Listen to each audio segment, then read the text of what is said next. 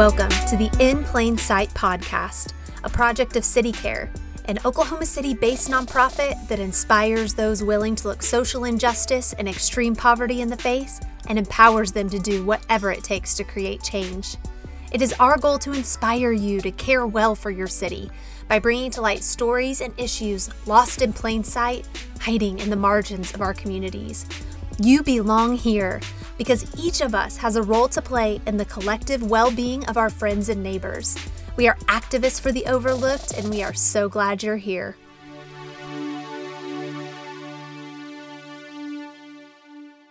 Welcome back to In Plain Sight, a City Care podcast. I'm your host, Jenna. Today, I'm excited to introduce you to Debbie McCulloch. She is new to the City Care team as of August. She joined our staff as the Director of Supportive Housing and Homeless Services. As an RN since 1987 and a family nurse practitioner since 2005, her purpose has been to care for the physical, mental, emotional, and spiritual needs of patients and their families. Listen to her education, which she does reference in the episode. She has a doctor of nursing practice, a master of nursing, a bachelor of nursing, and a certificate of global health. She believes her education has opened all the doors that have led her to caring for people living in all the places she's been called to go. Her professional and volunteer experience range from providing primary care in a free clinic for people experiencing homelessness to end of life care in a state of the art facility disaster relief response, and everything in between. Her philosophy of care is this vulnerable people all around the world experience adverse outcomes at a higher rate and at a higher cost than their peers that are less vulnerable. What makes a person vulnerable? Being medically fragile because of a chronic mental or physical illness and lacking access to systems of support are high indicators for vulnerability. Vulnerable people around the world need advocates and helpers to come alongside and even the playing field for them. Advocacy helps give them a chance for success that they do not otherwise have. The orphan and the widow, the hungry and the thirsty, the stranger and the naked, the ill and the lonely are holding out hope for helpers to come, and Debbie loves being a helper. Listen in. Debbie, thank you so much for being here. Welcome to the show. If you could please start out just introduce yourself and you know i think you've been eyeing this role at city care for a while and it's a really cool story and i would love for you to share that with us. Well great jenna thank you so much for asking me to speak today. I am just tickled to be a part of city care and um, definitely recognize that there's so much to do in oklahoma city and these types of jobs that i was just able to stumble into don't come along every day so when I heard about it um, at the day shelter one day while I was researching uh, an opportunity for some nursing students uh, that I was uh, teaching last year and heard about this possibility of this night shelter opening, um, it literally made my heart rate go up when I heard about it. Uh, just for a second, um, Tom, actually, I was at the day shelter speaking with him and he mentioned that, hey, did you know City Care is going to open a low barrier night shelter here in the city? And I said, no, I did not know that. And I, it kind of took my breath away a little bit. And so, you know, in the coming days, I just, it kept coming to my mind and I kept thinking, wow, wouldn't that be fun? Mm-hmm. You know, to be a part of that. And um, I, as I said, I was a professor uh, at the School of Nursing at Southern Nazarene University and was really up to my eyeballs in learning that role. I was new there and but this just kept tugging at my heart and every time I thought about it, my heart rate would go up and I would just feel very drawn to it. So I just reached out to Adam and um, so here we are.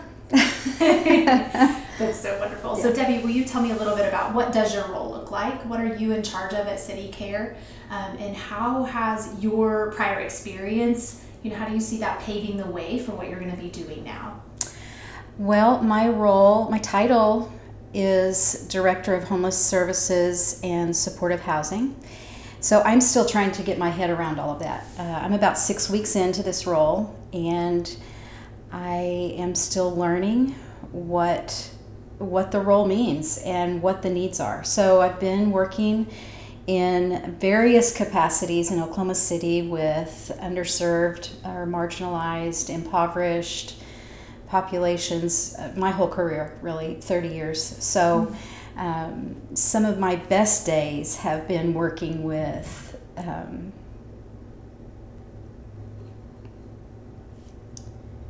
some of my best days have been working with really under resourced uh, patients that are in great need. So, I've been a nurse for 30 years and I've been a nurse practitioner for about 15 years. And so that has allowed me to be present at times of great need and crisis in patients' lives. And so it's really opened a lot of doors for me to be at the bedside or in the apartment or in the clinic room behind a closed door where I really see a great need that I can help with. And someone told me years ago mm-hmm. that titles open doors. And so that has really been a driving force for me to get more education. Not that I would have more initials behind my name, but they really do open doors. And it puts me in a conversation that I would not otherwise be able to be in. It puts me at a table that I would not otherwise have a seat at. So I've really seen that to be true. And it also puts me in a place where I can say, yes, let's figure that out yes, let's find a solution. Or, no, I can't help you in this way, but let's talk about ways that I can help you. So I have really gotten to have amazing conversations with people in great need, and uh, that's what I've really loved the most about my career to this point. And at this point, six weeks in at City mm-hmm. Care, I just see that taking off. Um, I've been so impressed by every person I've met at City Care, every conversation I've had so far, the mission statement is not just words on a piece of paper. It it's really something that I am so excited to get to live out every day when I wake up and get to come to work. So, uh, one thing I think that's hard about this show is our listeners don't get to see the tears that are sometimes flowing behind the behind the scenes here. And so when you get when you got choked up a little bit earlier, Debbie, what I was hearing and feeling from you that I think is a core value of city care that makes us unique is this idea of our shared dignity and that we all have worth and meaning. And I think that that's going to be a really important just perspective that you bring to this role. The show we've been talking a lot about homelessness and families in particular in the last couple of weeks that are experiencing homelessness. And then that leads us into this conversation about affordable housing and you know how are we providing opportunities in our city um, when we're we're pretty much at crisis level for lack of affordable housing. Could you share with us a little bit about some of your philosophy and what you think can be some of those solutions and what kind of that role you plan to play and you know of course how the night shelter plays into all of that Oh, definitely. Just in in my career, I have observed the need for really a continuum of available housing, all the way that starts with a low barrier night shelter with an outreach effort that literally goes out to the curb and gathers up those that are hopelessly sleeping on the curb. All the way from that person, a continuum that that steadily warm handoff, people are cared for and loved all the way through to very long term, permanent, supportive housing for those that are very vulnerable, that have disabilities, mental health issues, severe mental health issues mm-hmm. that do not allow them to be completely independent, but really long term housing solutions that are affordable, sta- stable, safe, and reliable. So, if you can just envision this kind of a lifelong continuum for someone, whether they come in to it when they're 18 or they're 64, this something that cares for the person in a lifelong way that is loving, carefully thought through, respectful, kind, compassionate, all those things we we enjoy in our comfortable life. There are so many of us that fall through and don't experience those things. So City Care really has that vision of this continuum that begins at the curb and really carries someone through the rest of their life. So I, I've seen that, the need for that uh, in our city, and I'm just super excited to find myself in the position that I get to walk through every day and see that belongs in our continuum. That belongs in our continuum of care that we offer uh, to people that are so far out on the edges of the margin. I love that. Debbie, would you share? So you get to do this work. This gets to be your work work. and for many of us, we have our work and then we have the margin that we create to help and serve others. Could you give me an example of a way that someone who might be listening can step in and be helpful? I think about this every day. I have so many notes that have a circle around it and a little arrow that says volunteer. This is what I want to volunteer to do. This is what I envision a volunteer to do. All the way down to homemade chocolate chip cookies when our first guests walk into the first night at our night shelter. Mm-hmm. Um, so I, I think there are a thousand ways uh, for volunteers to give out of the things that overflow from their heart. I mean, uh, I've been that person my whole life. I feel like I've been gifted with so much in my home and my family and my friends and my church and my community. And you can't help when those things just sort of bubble out. And so I, I know so many people that have that in their life and are ready and waiting to be asked. So just know that we're not quite ready for you know the the droves of volunteers yet but i have so many wonderful jobs for volunteers to be able to plug in and just to communicate love and care for people that really need to hear and to see that yeah so what i'm hearing is that nothing is too small that you feel like you have to offer not at all. it's all all needed mm-hmm. so what do you think has been in your 30 years of experience which is a very unique position how, what do you think have been some of the greatest hurdles that we have or have not yet overcome when it is related to um, populations of our friends on the margins? What do you think have been some of their hurdles to services, and how do you think that we can break those barriers down? I think designing programs that are both accessible and sustainable. I've been a part of so many um, great works and they don't come together on both of those planes. So they're either sustainable, but that affects accessibility for people, or they're the opposite. You know, they're very accessible, but volunteers can only give so much for so long, and then other things come in, or people get completely burnt out, or so I, I'm building some of that into the, the design of the programs that we're working on now. So one of the great things that I'm so thankful for the staff that's already in place and our supportive housing programs are so excited about learning and professional development and learning how to care for people well in professional ways.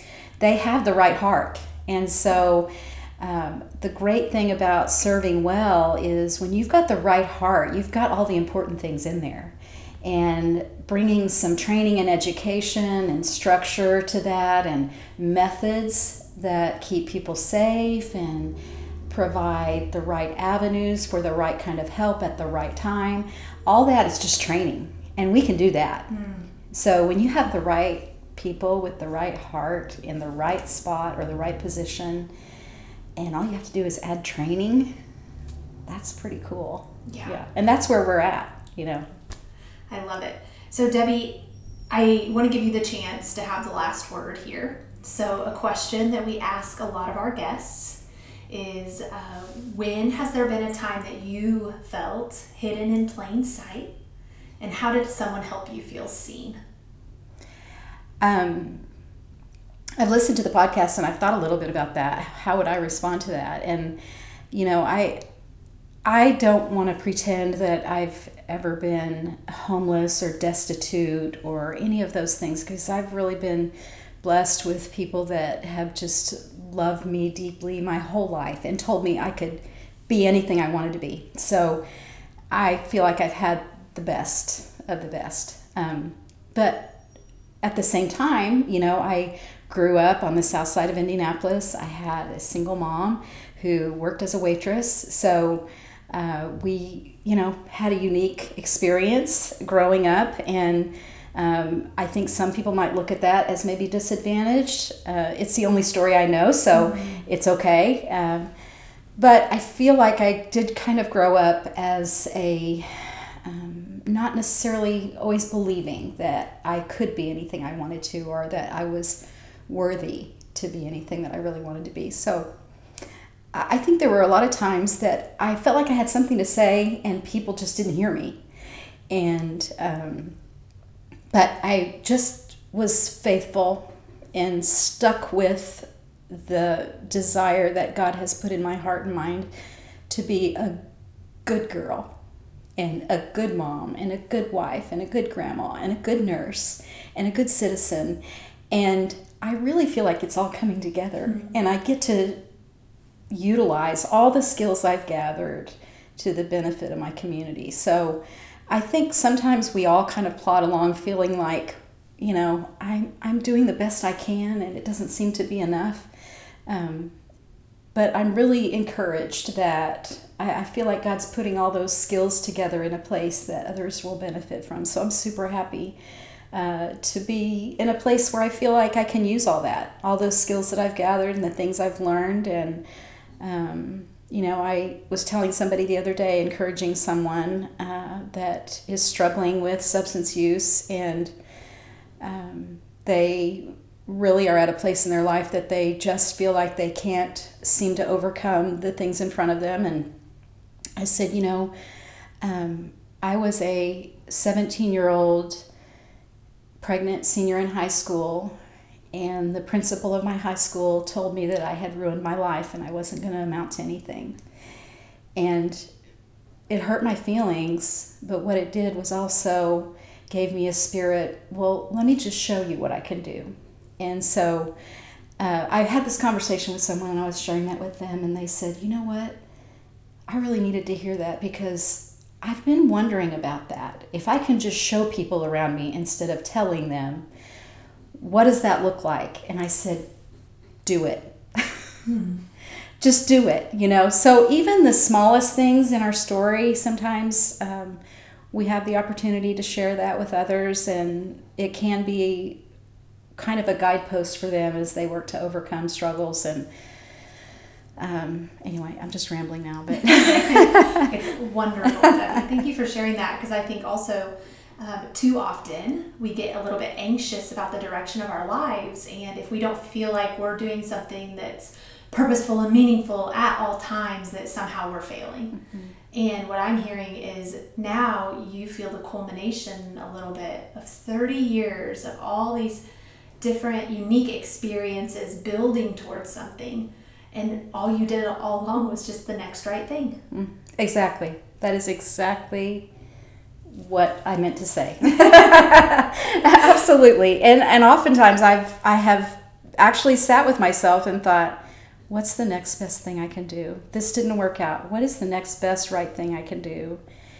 Um, you know, when when life didn't go the way I thought it was going to, or things didn't you know, pan out that I really thought I hoped and dreamed for. Um, and, you know, I just find myself in great places, surrounded with great people, with wonderful opportunities. And so I'm just really thrilled to be here in this place and able to do this work and uh, excited about learning all the things that we don't yet know about the night shelter. You know, we're building this with the absolute best intention, with the best knowledge that we have with the best resources that we have, and then with full knowledge that 30 days in we might say this isn't working you know we need to fix this or that or the other and um, but it's it's great work and uh, we're being so intentional about every detail to make sure that we communicate um, something that I keep hearing in my heart uh, this agape hospitality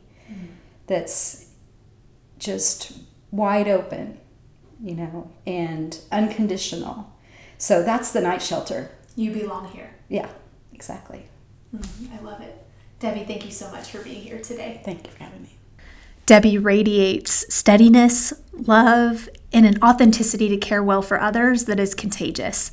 I would encourage you to reach out to her directly, welcome her, ask her questions, and if you're in the city, take her to coffee. You can email her at Debbie, D E B B I, at citycareokc.org. As always, thank you for listening. You can follow CityCare on Facebook, Twitter, Instagram at CityCareOKC. We are activists for the overlooked, and we'll see you next time.